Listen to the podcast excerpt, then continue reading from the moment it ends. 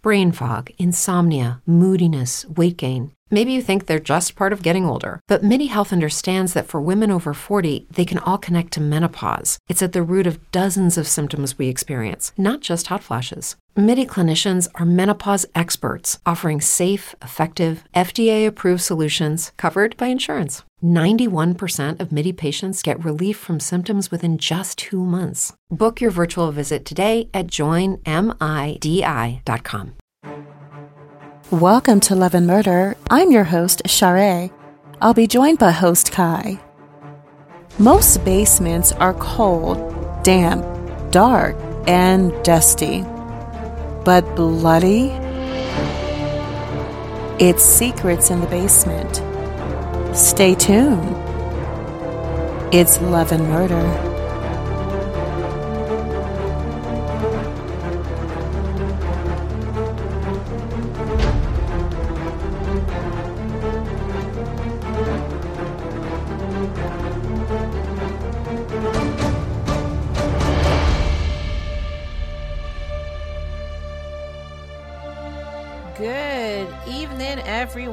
Welcome to a new episode of Love and Murder, the weekly true crime podcast discussing relationships gone terribly wrong. And when I say terribly wrong, how wrong do I mean? Kai, dead wrong. Dead. Dead wrong. I am your host, Kai. And this is my co host, the lovely, the wonderful, the gorgeous. I'm Share. Hel- hello, everyone. You have to excuse her. She's got a crush.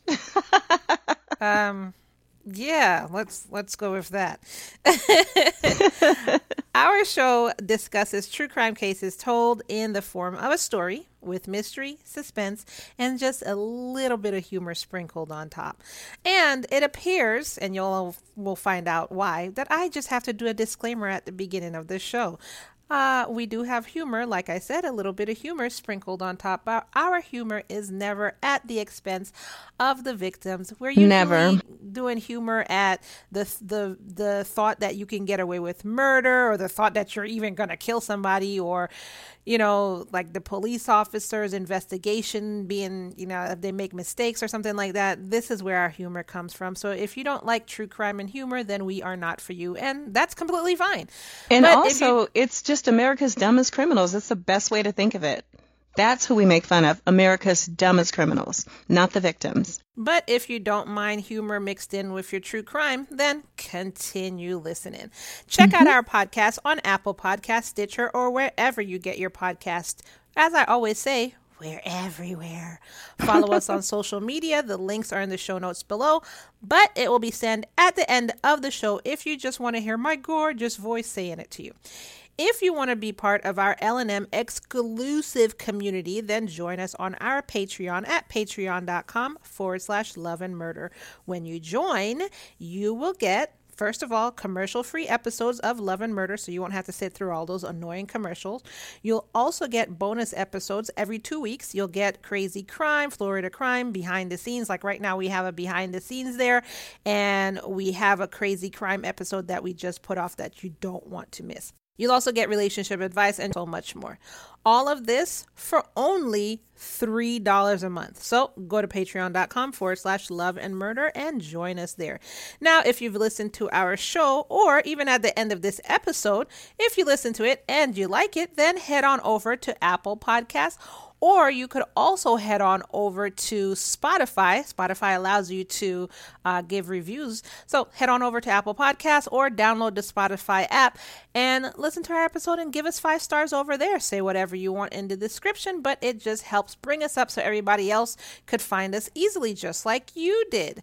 And we will be ever, ever, ever so grateful to you for doing that.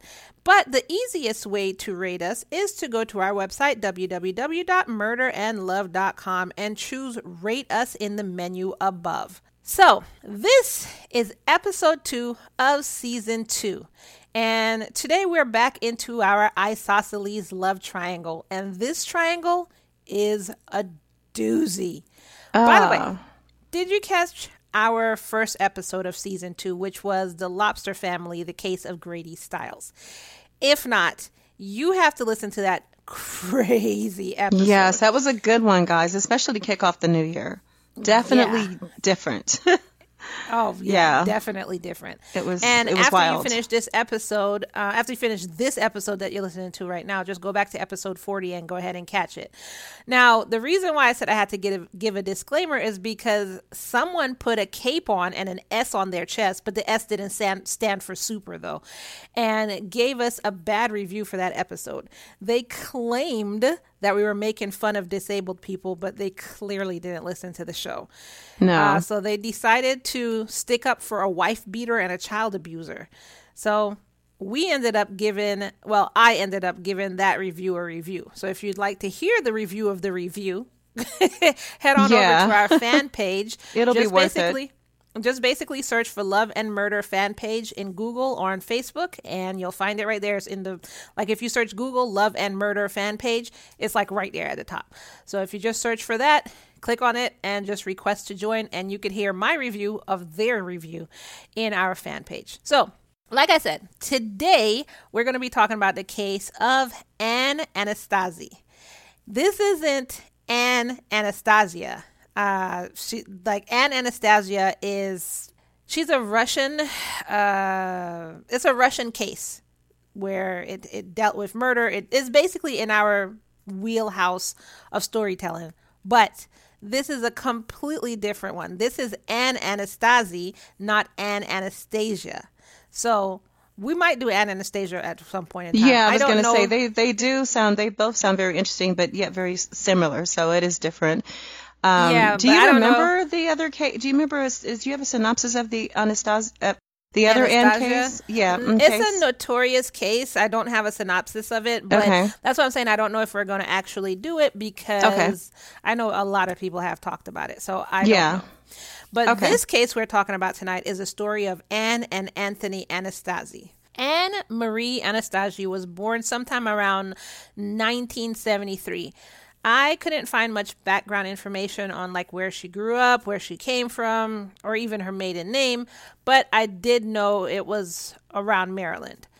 Anthony Anastasi was born sometime in 1975, and while his past is still unknown, he did meet and fall in love with Anne in Maryland. So this is how we know she's at least in Maryland some at some point. yeah. this story basically picks up right in the middle of their marriage. So you know how I usually be like, "Oh yeah, they were born, they had brothers and sisters, fathers and mother." Yeah, this one's not going to be So that. there wasn't anything else available that we could. yeah, find? I searched and searched. I could not Mhm. find Some cases anything. are that way. Yeah, I don't like that. I like to know the background, but you know, I know. whatever. We like It- to know the history whatever. of the early life, as we say. Yeah, yeah, I like to know that. And I know our listeners like to know that too, but I Yeah, could I really couldn't find anything. I really tried. Now, Anne and Anthony had moved from Maryland to Michigan because of Anthony's volunteer work as a youth hockey coach. At this time, the couple had been married for 18 years and had five kids together. Five children. My God. Wow. So by the time my story picks up, they basically had spelt, spent a lifetime with each other 18 years working Yeah. and raising kids. So, you know, this is the mundane routine most couples with children fall into, you know, just working sure kids, school, working kids, school. We'll pencil sex in on January 15th. Yeah, it's so true. But that's why a lot of couples fall apart because of those reasons. They can't don't have any other common ground except I'm exhausted, I'm hungry, and then you know we got to take the kids to baseball tomorrow. You know, it's just that's it. Wow. Yeah. Huh. Well, I guess Anthony didn't like that mundane routine because one day he met a 25 year old named Jacqueline Riggs. Jacqueline was born in 1990 and she was described as a sweet and gentle person. Her family said she was a loving daughter and a sister, and she actually worked in child childcare and would often look after look after her nieces and nephew like sounds like a good person to me.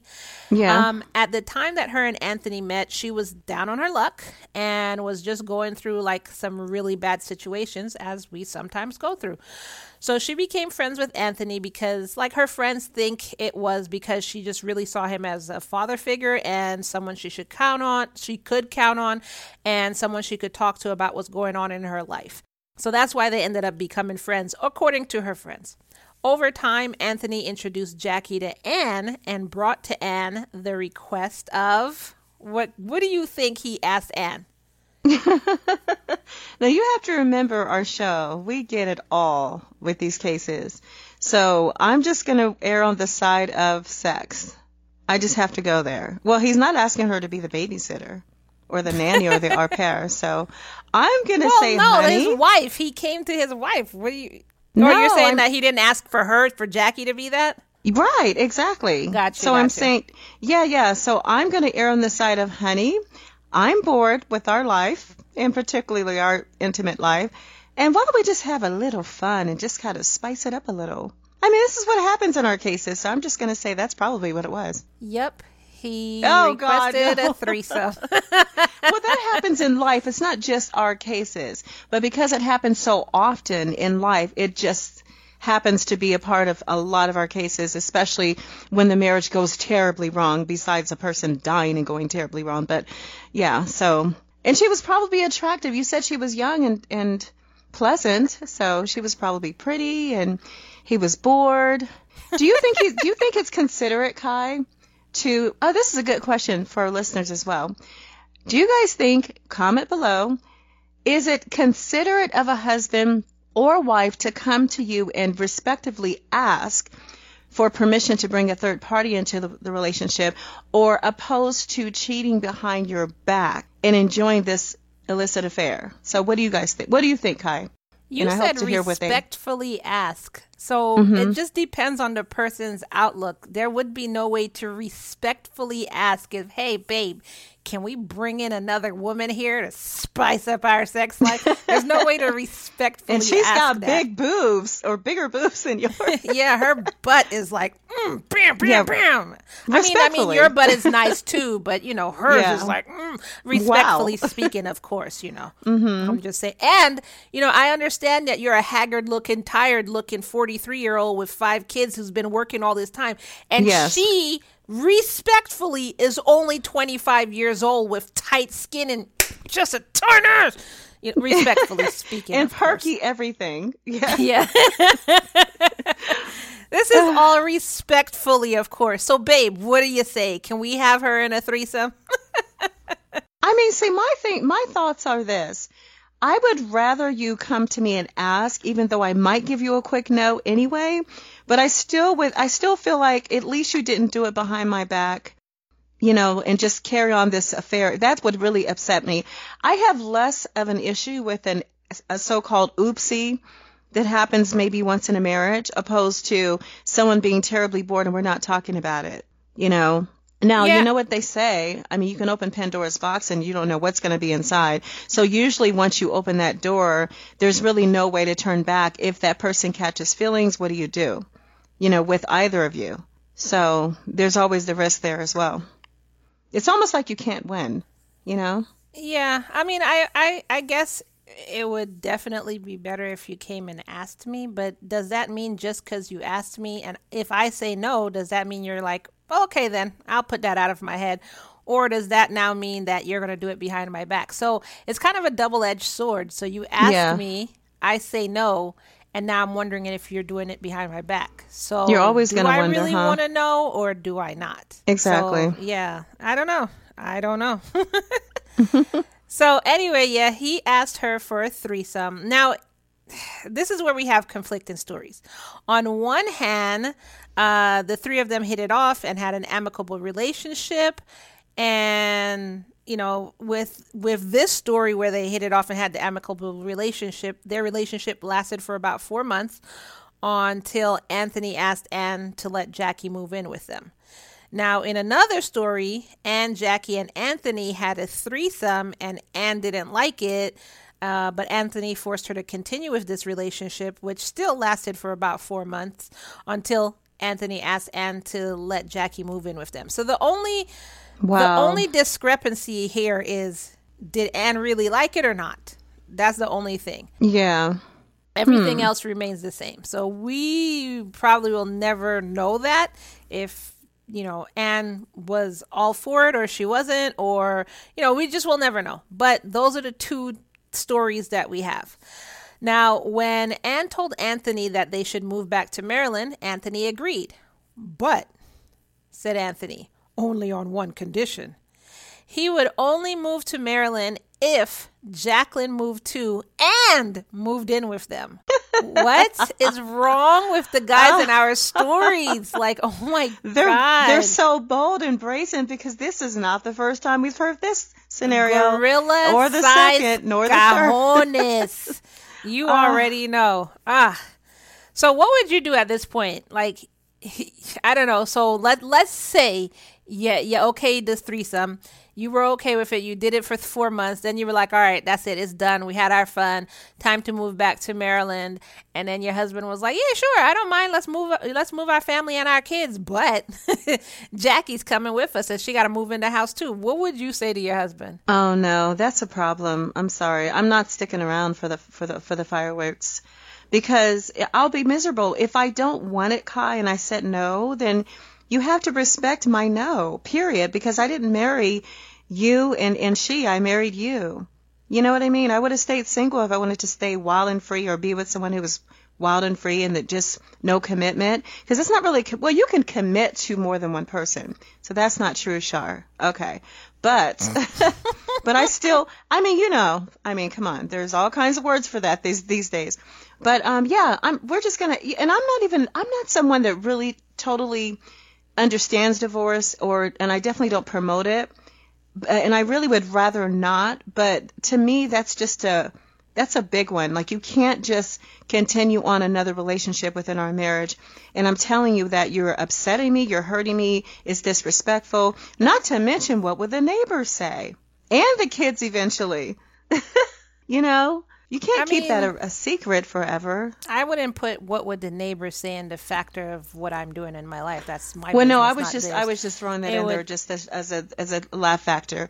But Oh, okay. honestly, it yeah, because it really would be, doesn't matter you know, what the neighbors say. Between me and my husband, my kids. Yeah. How would it affect my family? Yeah, definitely. Well, there, but Kai, there's a lot of people who are who do care so much about what what their neighbors say, and the people in the church, and the people in the community, the people at the library.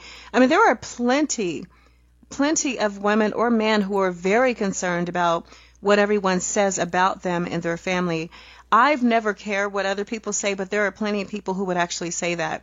What would the neighbors say, and what would the pastor say, and you know, what would the kids say? And then the kids are talking, and their friends' parents start talking, and it's just a big mess. You're still going to end up divorcing anyway. Let's just get it out the way. Get over with.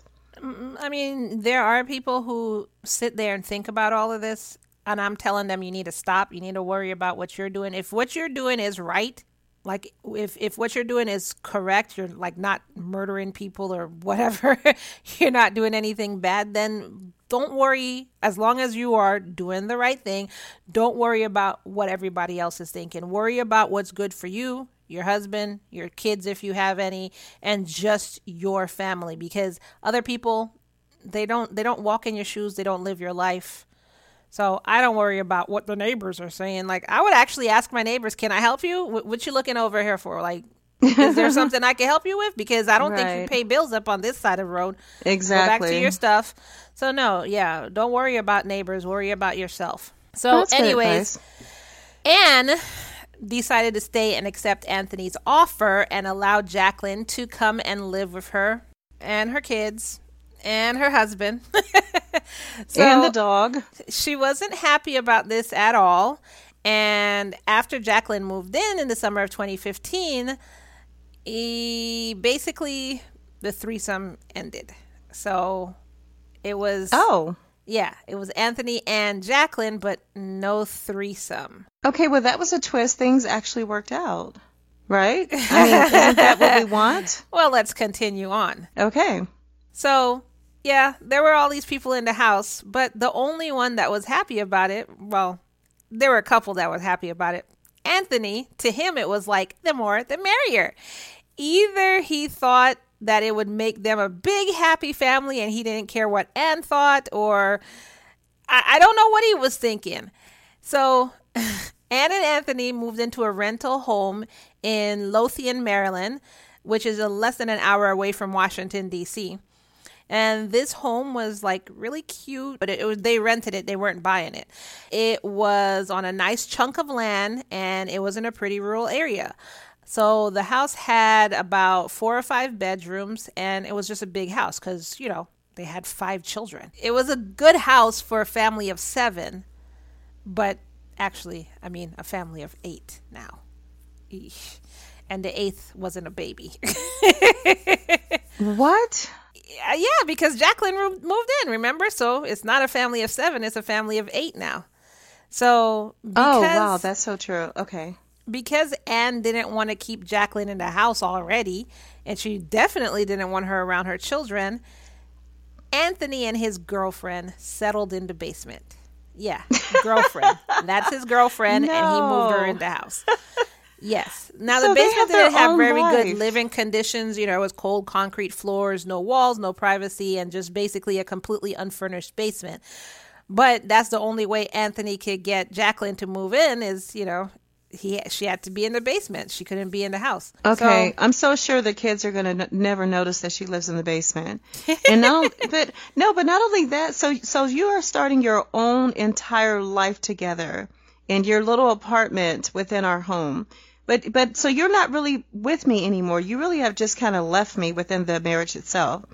But then you stay downstairs in the basement. That makes no sense. Mm-hmm. From any, from any from any angle, that is absolutely ludicrous. I can't even see any anything positive about that decision.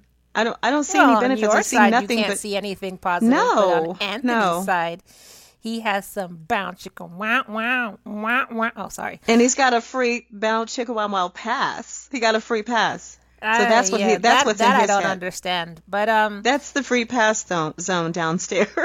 basically Basement. Jacqueline would sleep in the basement of the house and would go upstairs to like have dinner with not just With who? Anthony, but Anne and their five children as well. I thought she Anne, said, but I thought she didn't want her children to find out. I thought that's what you said. no, I said she didn't want her. She didn't want her around her children, but at points there was nowhere around that. You- She had to eat at some point in time. So Okay. And basically, you know, did the cooking. So she cooked dinner and breakfast and lunch for everyone. She kept the house clean for everyone. She did the shopping for everyone. And she basically just tried to keep the peace in the house for everyone. Okay, I'm throwing your food downstairs in the basement like they do in prison in that silver tray. That's I how you're eating your food. I can't I'm even serious. I can't even argue with you cuz You know how they just kind of just toss it in the silver tray? yeah, That's it. yeah. Here you go.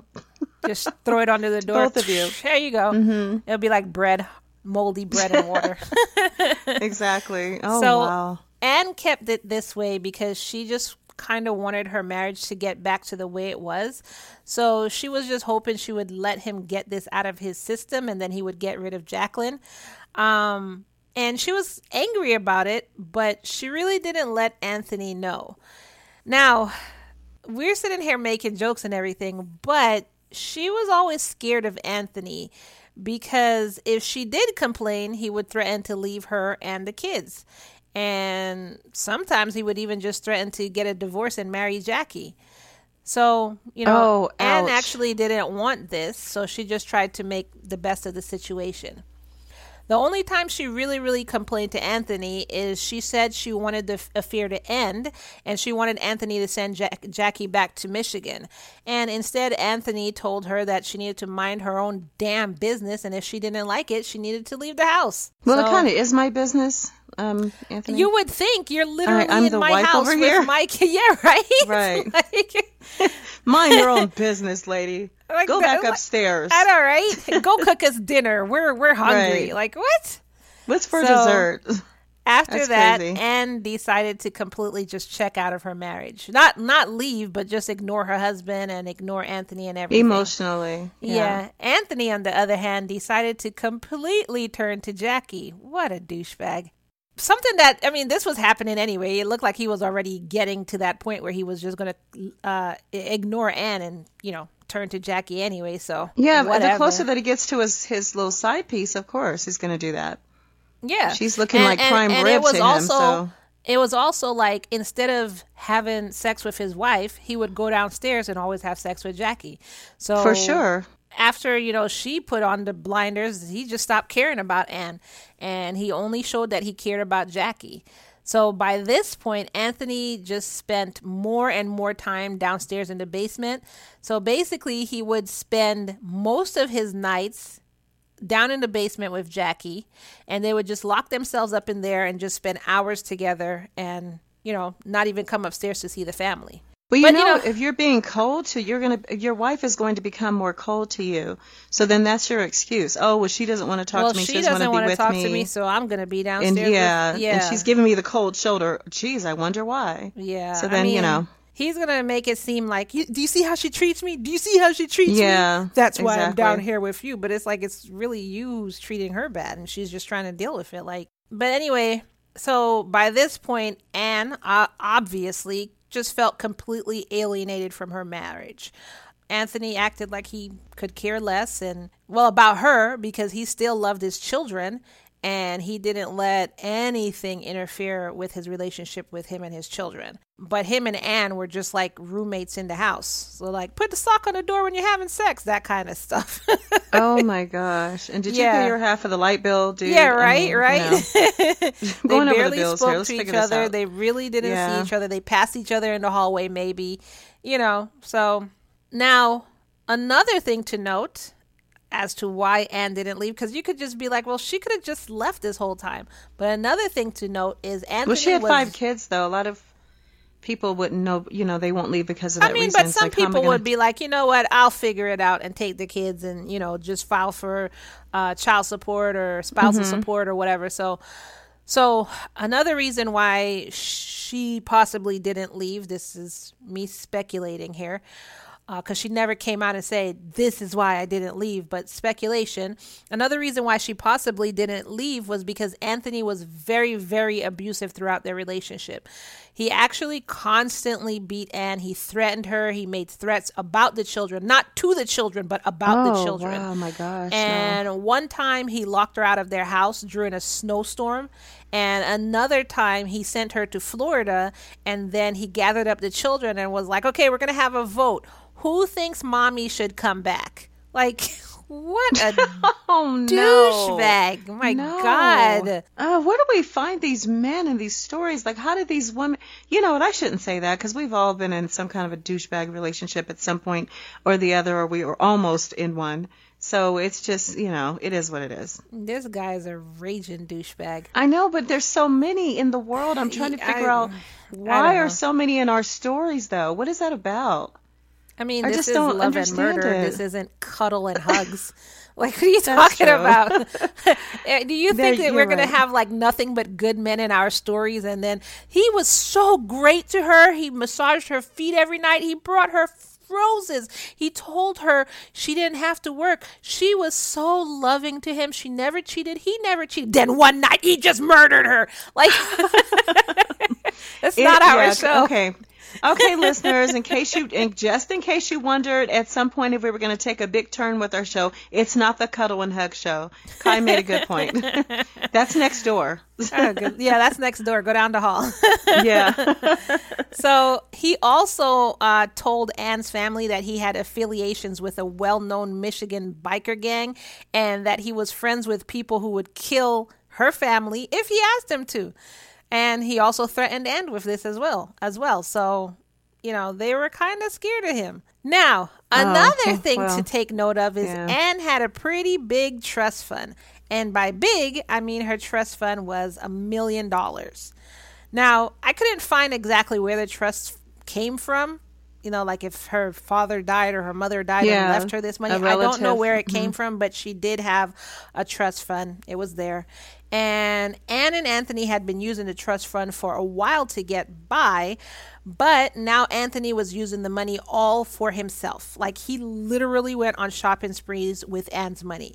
He would buy flat screen TVs, and one time he even bought himself a Harley Davidson motorcycle. Like, and this what a isn't even treat. this isn't even his money. Like, Not even your money. Yeah, I get it. what a douchebag. Well, you know he was buying lots of beautiful gifts for his lover downstairs. Oh, for Jacqueline. well. He was using Anne's Yeah. money for Jacqueline. You know he was.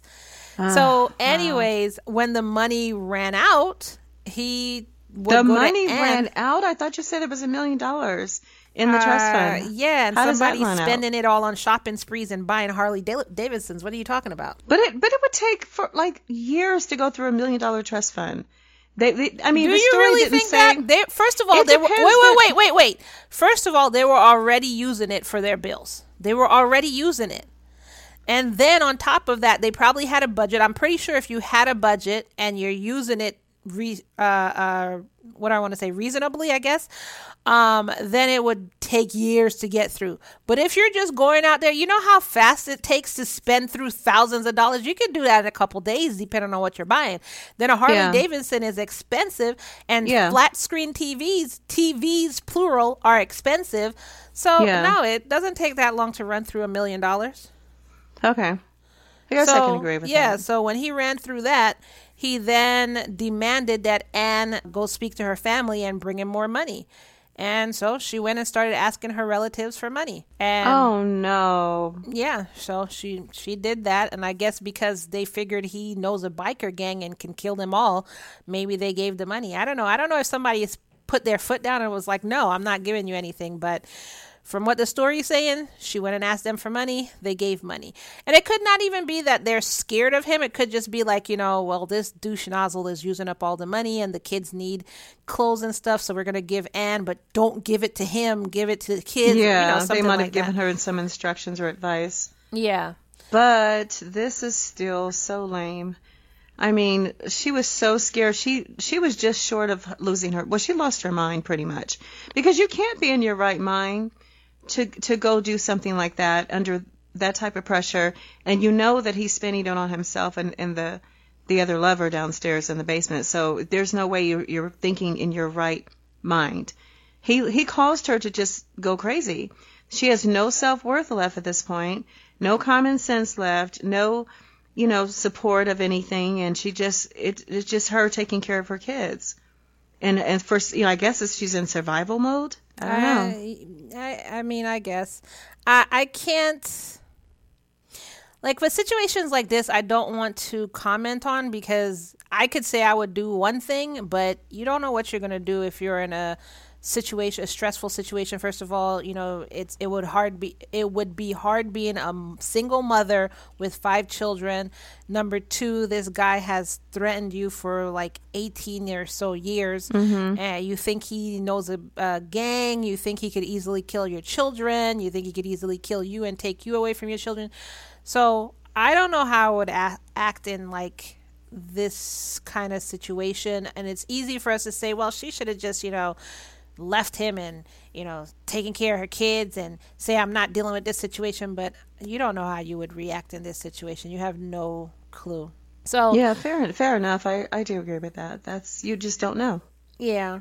So after a while, Anne became pretty sick of this whole cycle, dealing with a living situation with her husband and his girlfriend. Um, you know, the abuse, the just the constant everything. But what could she do? Who could she turn to? You know, like I said, everybody could say get a divorce, get out of there, but it might not be as easy as we're thinking. You don't know their situation. I mean, he blew through all her money, so it's like, mm. so And yeah, she's have. broke now. Where's she really going to go broke? He's I already mean, spent the money She could have still probably asked her family, but you never know again. Mm-hmm. Now, she didn't really have anybody to help her and anybody to talk to, so she turned to her best friend, which was her 13 year old daughter. Now, would your 13 year old daughter be your best friend? I mean, I could be friends with my daughter, but I'm mother first. You have to be. There's no way you can be friends with a 13 year old as her mother. Well, you can't be equal parent and friend, but you can be a parent who can be a friend. Yeah, I mean, the only time you could like really like my my child is my best friend is y'all are both grown by that time. Yeah, exactly. I could see You that, but not a grown with families or well, yeah, totally. But but she's still she's at an impressionable age where she's still looking up to you exactly. to help her make decisions about basic decisions about life even. Poor Yeah, thing. So That's the 13 sad. year old was described, and I'm not going to give her name. Um, I do know her name, but I'm not going to give her name in this story. So Mm-hmm. the 13 year old was a loving child. She was described as very loving. She loved both her mom and her dad, and she was actually a daddy's girl.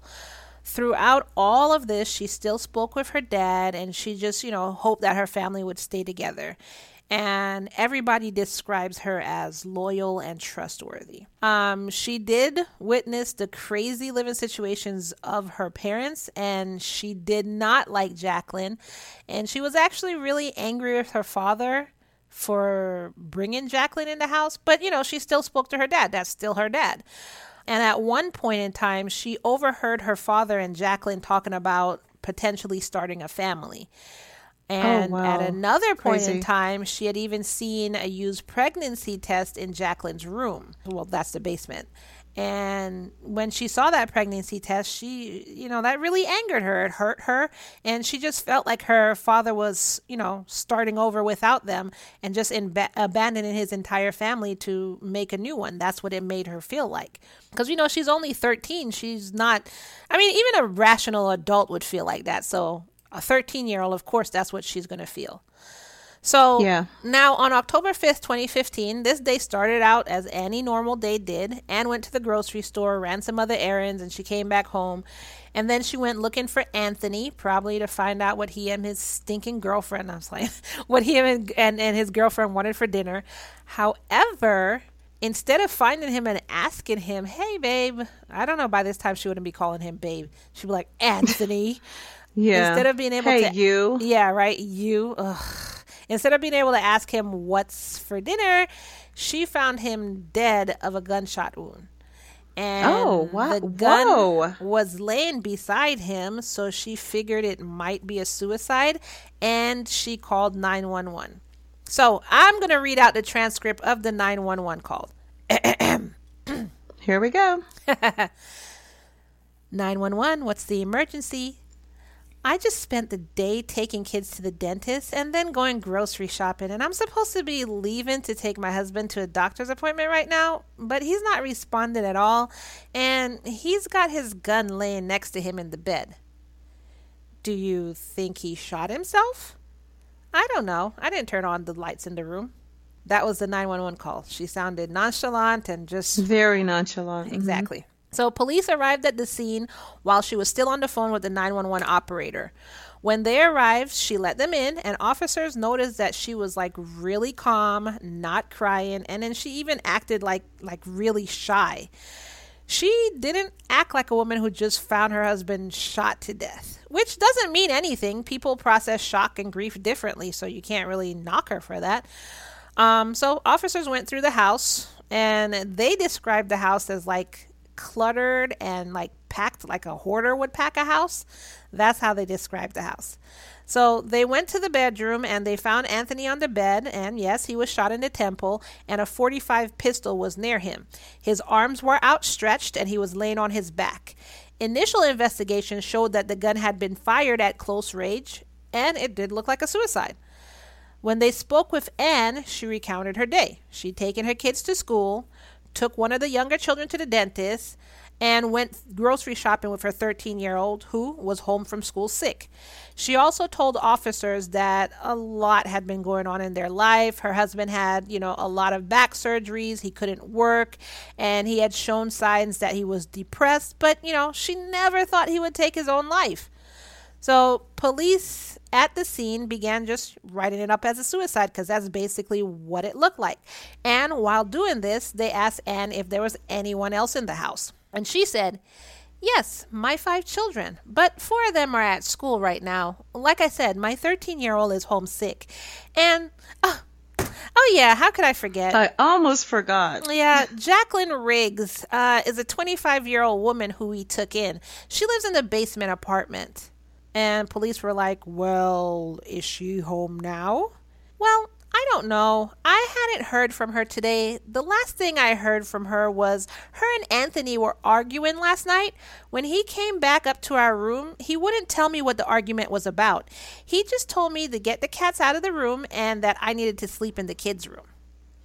So police were like, okay, um, uh, we'll go down and check the basement then. So they went down to the basement and they were shocked by what they found. When they first started going down the stairs to the basement, they heard like this loud, heavy metal music playing. And then when they got to the bottom of the stairs, they saw Jacqueline's body on a blood soaked carpet in the middle of the room. And the body had been stabbed multiple times, like everywhere the head, the torso, the arms, the neck, and even her legs. So just like she had just been stabbed up. Yeah. So. Ah. Uh, officers notated blood on the walls, on the floor, and on the bed, and you know, apparently on the carpet. And it just looked to them like uh, Jacqueline had put up a massive fight. Fight, They mhm. also noted that the outsor- outside door was locked and the windows were screwed shut. And the room also had piles of trash like all over the place. So police put two and two together and they deduced that Anthony had come downstairs, fought with and stabbed Jacqueline, and then went upstairs and shot himself. So they wrote it up as a murder suicide. Then they wrapped up and left the house. An open and shut case, Johnson. So That that's just absolutely crazy. I never expected that twist because I was wondering where's Jacqueline. yeah, yeah. Yeah. So, over the next couple days, the chief medical examiner informed investigators that a projectile was still in Anthony's head. So, basically, the bullet was still in his head. Mm-hmm. And this kind of changed the way the investigators saw the case. And you're going to find out why. Because there was something still in his head, and the way it was, they kind of figured they were no longer dealing with a murder suicide. So they obtained a search warrant and went to search the the house. They described the house, like I said, as me- messy and cluttered. And in the master bedroom, they found a 45 caliber spent shell casing. They took this shell to the lab and compared it to what they found in Anthony's head. What they found in his head, though, was a th- what what do you call it? A 380 caliber? Yeah, 380, 380 caliber. So then the question is, because you know you do have to investigate, could you put a 380 bullet in a 45 gun? No. So they thought about this and they tested it out, and the bullet just fell out of the gun. Basically, it wouldn't fit. Yeah, was it's not gonna small. fit. Exactly. Mm-hmm. So basically, this proves that the gun that they found near Anthony was not that the not was not the that's gun not the that gun was that used was to kill used him, to shoot him. or as a Right. suicide, as the killer wanted police to think. Mm-hmm. It's a different weapon. Medical examiners also found that Jacqueline's body had 42 knife wounds on it, where she was stabbed 20 times and slashed 22 more times. So stabs and slashed. 42. 4 2. That's a lot. Good That's a Lord. lot. Yeah, so police are now scratching their chins like, what the? Trying to just figure out what happened. What the hell is going Well, we on know here? it's a crime of passion so far. I mean, Yeah, so the only person angry. Mm-hmm. they have to question right now is Anne. And So they call in Anne and her 13 year old daughter to the precinct for questioning, not as suspects, but just to see if maybe they'd the, witnessed the daughter something. knows something, or Yeah, I mm-hmm. mean both of them, just to see maybe Oh. they they saw something when they came home. Was any door broken? Like, did we miss something and you saw something that you can help us out with? So basically, that's what they called them in. So, as you love to hear, I have the transcript for the interrogation, and this came from TrueCrimeDaily.com, and I will read this out to you. yeah, we'd love to hear it, Kai. So Anne started off talking about the abuse in the house, and that's where we're going to pick up. So, Okay. just so you know who is who, you know I'm going to say the names first and then I'll just continue from there. Detective. What's the worst threat he ever made towards you? Anne. Held his gun to my head and told me to get out of his house. And when was that? That was a couple months ago. Okay. And I'm told if I ever tell the police about it, if I ever tell anybody about it, he's going to kill me and whoever I tell. And she also now told them who Jacqueline really was. I have to ask this question. Do you think that your husband and Jacqueline were messing around? Oh, I know they were. They were. And how do you know they were? Because he'd spent most, well, not most, but he spent a lot of nights down there with the doors locked. Like a lot of them. Did you ever confront him about it? I was told to basically mind my own business and he's going to do what he wants to do. And if I didn't like it, I could get the fuck out of the house. And I'm not going to abandon my kids and leave them in that kind of situation. So I would regularly tell him, she needs to get out. If you're going to stay with her, then you can both get out. Why are you here in the house if you don't want to be with me? You two can just pack up and go. Uh, okay, so while doing the interrogation, Anne agrees to do a gunpowder test. She gave them her cell phone and she allowed them to take a DNA, DNA sample from her. She also did a polygraph test. And when she was doing the polygraph test, she was like, they describe her as calm, cool, collected, very cooperative. And she actually said, Does it matter if I'm yawning during this? yeah. Okay. So I'm bored. Yeah, right. like, ah, you're not gonna find anything. Can, can we Ah. kind of can we kind of move this along? You know, yeah, I have places to be, things to do, people to kill. I mean, dinner to cook. As is normal procedure, Anne and her daughter were not questioned in the same room. Her daughter was down the hall answering her own set of questions. Now, as calm as Anne was, was as hysterical as her daughter was. She was very erratic and she even tried to run out of the police station. So, what do most 13 year old girls do? Even without trauma, what do most 13 year old girls do? And I have a 13 year old girl. I could tell you what they do. They talk a lot. They do. They They, chatter, don't stop Yeah. talking. Oh my mm-hmm. God. now, mix that in with the fact that, you know, one of their parents are dead and it's actually a parent they like. So Anne's daughter was talking and talking and talking. And she even, like, dropped a little nugget to the police, which, which perked up their ears. She told them about the pregnancy test that I mentioned earlier. And they said, What's that you say? A pregnancy test? so, like Anne, police took her daughter's phone. Uh, you know, they took it to go through it. And when they went through the 13 year old's phone, they were surprised to see a group text in there with a bunch of detailed messages between Anne, her daughter, and somebody else that they didn't know who it was. Because the number didn't match Anthony's, it didn't match any of the other kids, they didn't know who this number was. So, going back to the in- interrogation now. There's a couple things I need to clear up real quick. That test they took from your clothes and your hands, well, they were all sent off. Probably found lots of cat's milk on there. Well, we found a lot of gunshot residue on you and the clothes. Really? That's weird. Yeah, right. You have also failed the polygraph. You did not just failed it, you flunked the hell out of it. The gun that was found next to your husband was tested, okay? And compared to the bullet that was found in his skull, okay? There is no possible way that that weapon fired that bullet found in your husband's head. We also have some phone records, and that night you and your daughter, but they said her name, you and your daughter, talked for 582 seconds at 3 in the mor- morning. That's about 10 minutes. Ah, no, that that probably was a butt dial. Oh, that's not a butt dial. That's a long conversation. So, Anne, this is bad for you. This is real bad for you. Do you understand that? So, in going over the text messages from the two phones, investigators saw that yes, this was actually a murder and it was a murder that was planned out by Anne and her daughter. Why do these people keep writing out their plans? Ah, good lord. But remember, it's her best friend. You got to tell your best friend everything. Why? They live in the same house.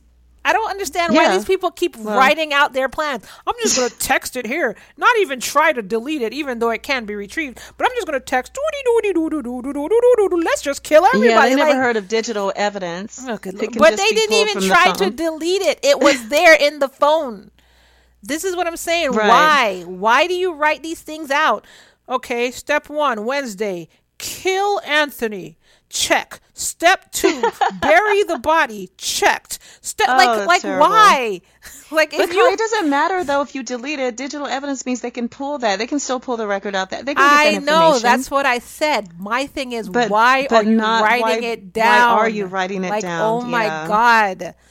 Yeah. Ah. you could you could do a pen and paper. No, you, know, you can't and burn it. No, you right? can't because you could still find it. Look, I'm not No, gonna sit no, here and tell you how you can find. No, and- no, And burn it. No, Huh? you can still find that, Char. I'm not going to tell you how you. I hate when the news tells you how to. Well, this is how you do this. I'm not going to tell you how you would find it, but you can still find it. No, don't write shit down. If you're not smart enough to keep shit in your head, maybe you don't need to be doing crimes. I mean, you shouldn't be doing crimes in, in the, the, first business. place, but. yeah.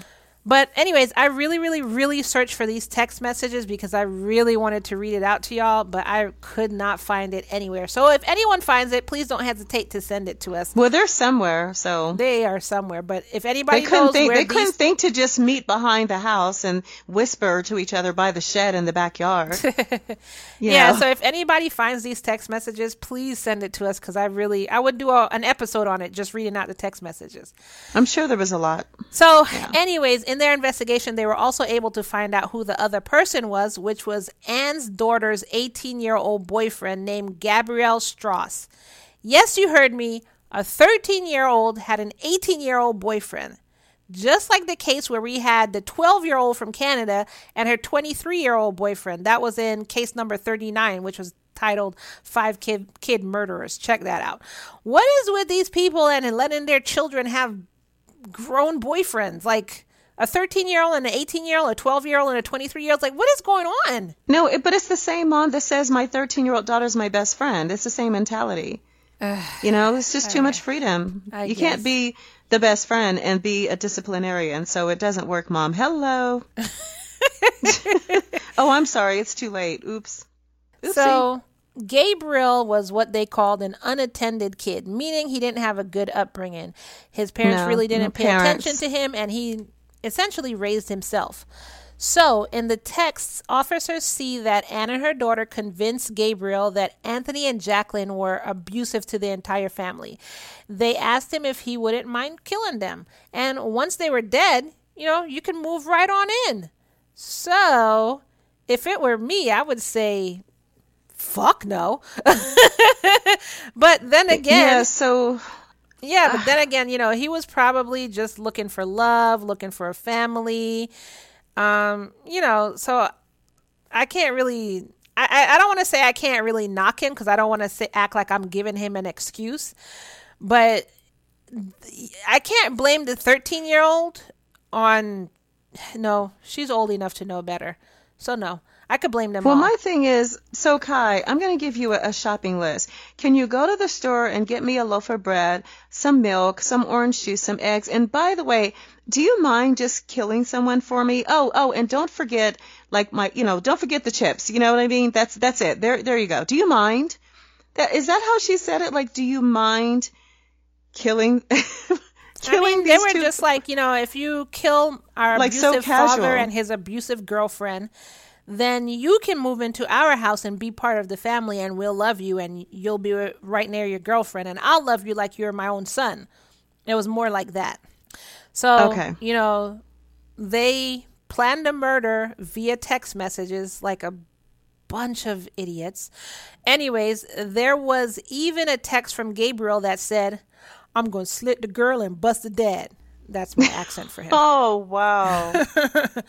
Invest- Well, you know what? He actually got it easy though, seriously, because she was stabbed 40 times, so it was slash 20 and stabbed 22 or something, and that's that's crazy. what are you talking I mean, about? what- Oh, the dad, Anthony, got it easy. No, I said he got. No, I said he got it easy, and she, Jacqueline was, you know, Jackie Jacqueline, she was stabbed what 20 times slash 22 times. times. So, well, altogether, I'm saying 20 times slash or 20 times that, that's still 42. But how do I how do I decide to do that? It's so extreme, and then just shoot him and just get that Because over with it's really what quickly. it's what um Anne asked for. the instructions were. Yeah. Yeah, but but wouldn't she want the husband to suffer anyway? Why would she be so? I don't know. Oh, just shoot him in the head. Is most women blame the women. You know that. Yeah. You stole my man. No, your man came It's all to your me. fault. Like, what are you talking about? It's all your fault. Yeah, so most women blame the women. So investigators went and picked up Gabriel and brought and brought him into the station for questioning. The interrogation actually went pretty easy because Gabriel wasn't a murderer and he felt a huge sense of guilt. So because of all this, he what do you think he did?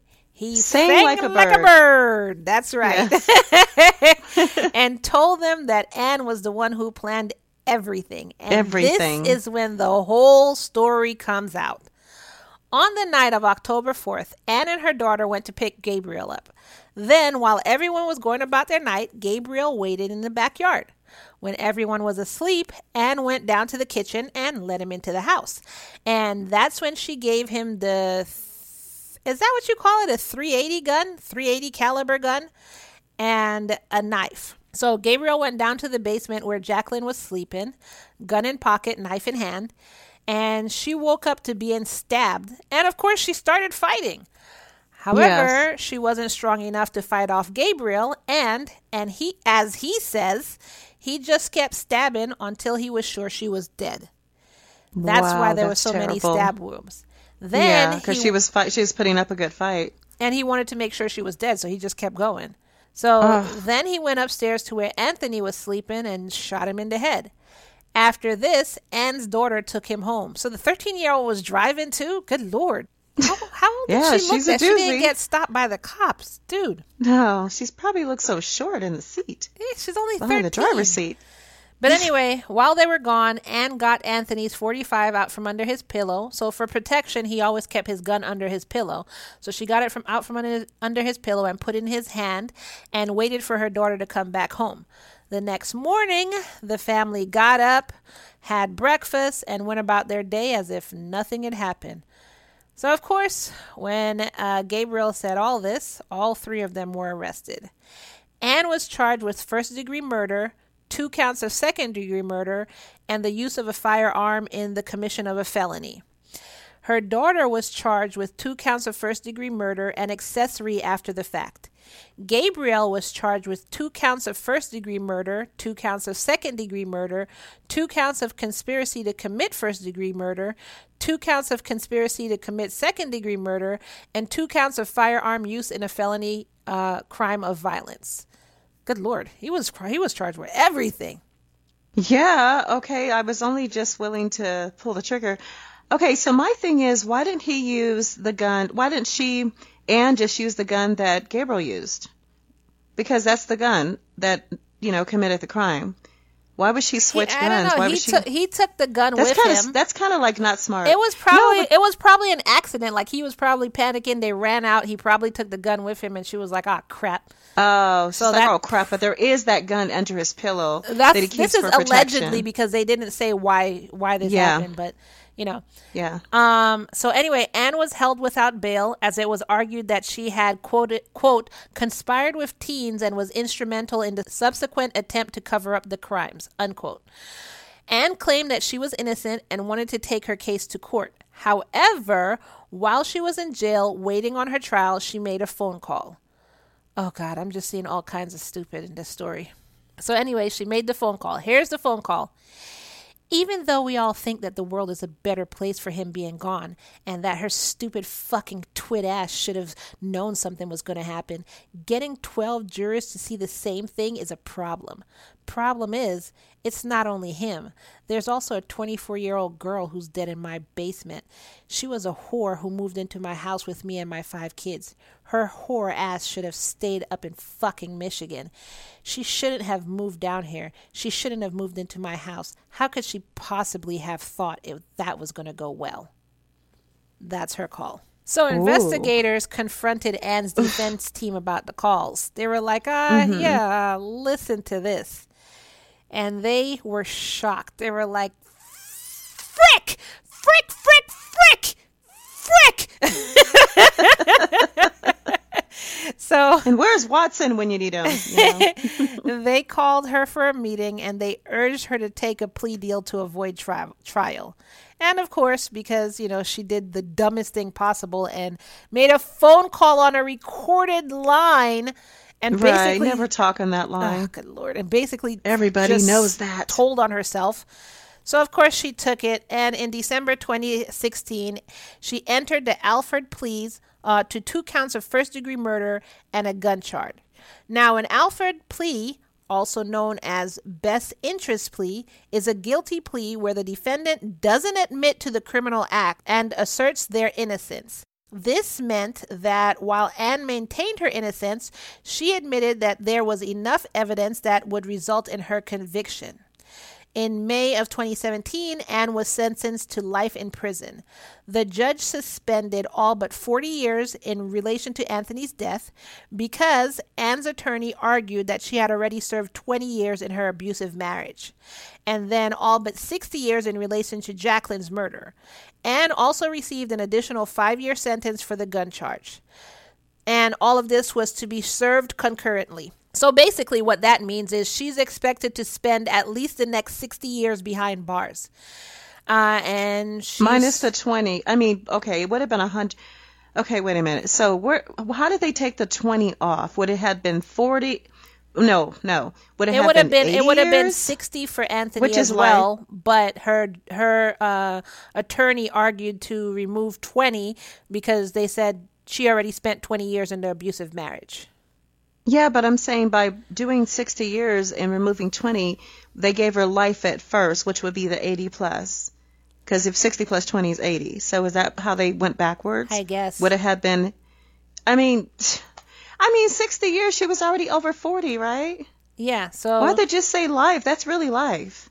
Yeah, I mean, she's gonna she's gonna get out in 2017, uh, 2077 when she's 104 years old. So Oh, come on. yeah, so I mean, unless geez, she's one of those cut people, me a break, okay? cut you a The break. She years- oh, murdered thank somebody. you. She She- mur- well, she she didn't murder somebody, but she orchestrated the murder of two people. So cut her a break for what? No, my thing is, I still think that the 20 years was lame because she went through so much more than what they're realizing. And it literally, and then they also could, they could, she could have pleaded, you know, in, uh, insanity or something, or not even temporary. She could have just said, I'm insane. I'm not in my right mind. She well, no one can say I'm insane. she insane 'cause said she was insane, but- innocent, and she was trying to pin it all on Gabriel and just be like, I Oh, didn't do anything. So The judge doesn't ever like that. Any judge never doesn't like that. You're better off just looking crazy. That's a shame. I mean, think about it. They have a lot more, you know, f- uh, forgivance for people that are just crazy. And I mean, I would, I would totally lean on the fact that I've lost it. Look at what I was enduring for my children, and my life was threatened constantly. Don't you guys have any remorse about that for me? Can you not see what I've, the conditions that I've lived under? There's no way I should do this much time. See, that should have been her story and her plea. That should have been it. But she didn't do that. Oh, wow. Yeah. Okay. So the two teenagers, um, basically what happened to them is her 13 year old daughter was placed in a juvenile facility where she would be released when she was 21 years old. So basically that's only eight years, and she's That's eight years, yeah. supposed to be out in 2025. So that's like she has only three more years in there. Not bad. And then Gabriel, in court, he was sentenced to 60 years in jail. During his sentences, he expressed regret, remorse, and anguish for his actions and told Jackie's family how, you know, he wished he could take it back. He wished this never happened. He wished he didn't do this. And you know, basically he was kind of saved. His attorneys fought for his reduced sentence on the basis that he had been an incredibly fragile and lonely individual who had been manipulated by Anne to carry out the, mur- the murder. Prosecutors even went so far as to describe him as a puppet in a sinister plot masterminded by a scorned wife, which that's what it sounded like to me. So, yeah, but he still got 60 years though. So, I mean, they didn't give him any any Well- consideration of of you know having an unstable life but and he actually being emotionally he- unstable. they did because in 2016, Gabriel Strauss pleaded guilty to two counts of murder and got the same deal as Anne. He would have gotten two life sentences, but he got it with all but Oh. 60 years suspended. So he's going to actually get out of jail in 2070, 2076 and he'll be 60 years old. So Okay, well, you know, when he said that he just wish he can do it all over, I mean, you stab someone and slash them 42 times. There's no way that you didn't realize what you were doing after like the the sixth, you know, stabbing or stab wound. Like, how do you not? How do you? Because what are you angry about? I mean, he You're not even upset all about night anything. in the backyard to think about it and to change his mind Yeah. and to everything like that. So I don't feel bad for him. I don't feel no, bad I don't. Anne. That's my point. I don't. I don't. and I kind of feel bad for her 13 year old daughter because at 13, you're usually just following what your parents said. And she was angry. And I mean, although you do know right from wrong, you really just literally follow your parent, especially if you're an angry teenager. So, But she was just totally manipulated and brainwashed by her mother. yeah, both of them, I think. But I thought she loved her dad so much. She could but have she used was her own, she her was own mind angry. and said, you don't know what you don't know what Anne was telling her. She was angry at her father, and she did think her father was going to leave them and start over again with another family. So, and you don't know how Anne words. Parents can be very manipulative. Manipulative, Yes, they yeah. can. Mm-hmm. So you don't know what she was telling her daughter. So, anyways, that is the story of Anne Anastasi. Anne went to prison. Gabriel is in prison. Their 13 year old is in juvie. Anthony is dead. And Jacqueline is dead. What did you think about this story? Now, I, I just want to point out a lot of people feel like Anne got away with it. She didn't carry out the murders, but she did mastermind the whole thing, and she only got 60 years in prison. What do you think? Well, I mean, considering her age when they put her away, I think it's fair because she's going to be dead anyway. She's not going to ever get out and see the light. Now, I they you didn't say, and maybe they didn't say there's a possibility of probation in, you know, no, so it many didn't say anything about parole or probation. Okay. I meant to say parole because then probation comes after. But yeah, um, no, I think it was fair because she's not going to get out anyway. Yeah, that's it's my not like thing. she's, I think it's it not like she's fair. 20. I think it and was fair because 60. it sounds Yeah. like okay, well, you don't get life in prison, you get 60, but she was already Yeah. older, so yeah, she just got Yeah. life in prison. Whereas Yeah, sh- I mean, that's Gabriel, just it. he technically still got life in prison because 60 years. He went in at like 19, six, and he Yeah, won't be out till life. I he's mean, 60. Do you know how Yeah. much the world is going to change? So to me, that's still life. He's not going to. Well, to if he was if he was almost 20 years old, that's he'll be 80 in 60 years. Hello. Wait, what? You just said he gets he still gets 60 years. So if he was about 19, then if he get if he got 60 years, he wouldn't get out until he was closer to 80. Cuz he was around tw- 19 or 20 years old. So Yeah, you're right. My math is Yeah. horrible. So so so basically So he's he'll just as be out at as she is. he'll be out at 79 then. Yeah. Okay, well he's just as screwed as she is. Yeah, so I was what are you really going to do at 80 years old? That's I if mean, you make prison it to 80 takes years. off. Right, that's what I'm saying. Because prison shortens your life anyway, whether it's emotionally or you know, you know, just health wise, or if you do make it out, it's you're decrepit. You know, you're just yeah, he- crawling out the cell with by, have with, any by your children, nails. any grandchildren. No. He's not going to be married. Yeah. his whole life is gone. Yeah. Wow. So anyway, that is that crazy isosceles love triangle that we have. If you like this sure episode, was. go to Apple Podcasts or download the Spotify app and leave us a five star review. That will help us out immensely. If uh, if you do that, you can say whatever you want to in the description. You can say Kai cannot math like at all, like at all. and and Shar had to correct my math, if y'all can believe that. Wow. Anyway, That's strange. Anyways, but this helps bring us up in the charts and helps other people easily find us. And we'll be ever, ever, ever so grateful for that. Don't forget to visit us on patreon.com and become a subscriber for crazy bonus episodes. Um, you will get, you know what? Let me see what bonus episodes we have on there right now. So, right now, um, what we have there in Patreon, we have behind the scenes from December where you you hear us trying to well, you hear me trying to get through reading an episode. I could not say this guy's name. It took me like 5 minutes to say this guy's name. So you'll hear that. We also have commercial-free episodes of Love and Murder so you don't have to sit through the commercials that play throughout this episode. And we have another bonus episode, which is me reading the transcript of Seth Privacky being interrogated. So you don't want to miss that. That transcript that interview, that crap was crazy. You don't want to miss that. So that's what we have on patreon.com. We also have we're go- we have uh, crazy crime stories, we have Florida stories, Char's crazy life stories like when she stood on the side of the street pretending to be a hooker and somebody picked her up. Or am I getting that story completely wrong? She's getting it completely wrong, guys. I was on my way to work. So I just looked like a hooker. Oh, she fault. was on her oh, way to, to work, work, as a hooker. As a hooker. Okay, that's, that's where I messed it up. Okay. No, you guys have to just listen. Go over to Patreon and check it out, and I promise it will make sense. And it's only at least why I was three... at least why I was on the corner. Yeah, yeah. You know why she was on the corner. Mm-hmm. Anyway, it's only three dollars a month right now, so now is the time to get in, lock it in before the price goes up. You can it go to go patreon.com forward slash love and murder. Now follow us on social media at facebook.com forward slash relationship crime, Instagram at love Murder podcast, our Facebook fan groups, because you want to hear me do that review of the review with the S on, of the girl with the S on her chest. And like I said, S didn't stand for super. But anyways, so go to our Facebook fan group. Just uh, search Love and Murder fan page. You can search it on Facebook. You can search it on Google. Um, we have merch, merch, merch, merch. Go to our website, www.murderandlove.com. That's love and murder backwards, murderandlove.com, and click on our store in the menu above.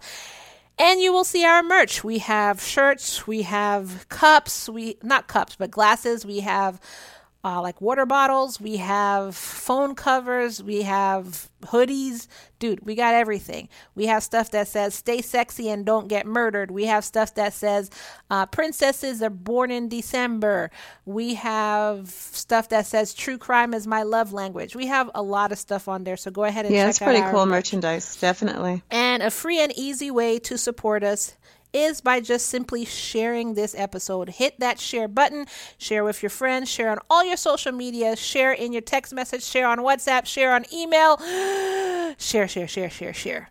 So, it only takes she's out 30 of breath. seconds. There's so many ways to share. It only takes 30 seconds or less, but it really, really helps us out. Now, as we want to remind you each and every time, if your husband comes there to ask you for a threesome, please don't kill him. Just remind yourself, like close your eyes, take a deep breath, breathe in, and remind yourself that it's all love, love and, and, no murder, murder y'all. Goodbye.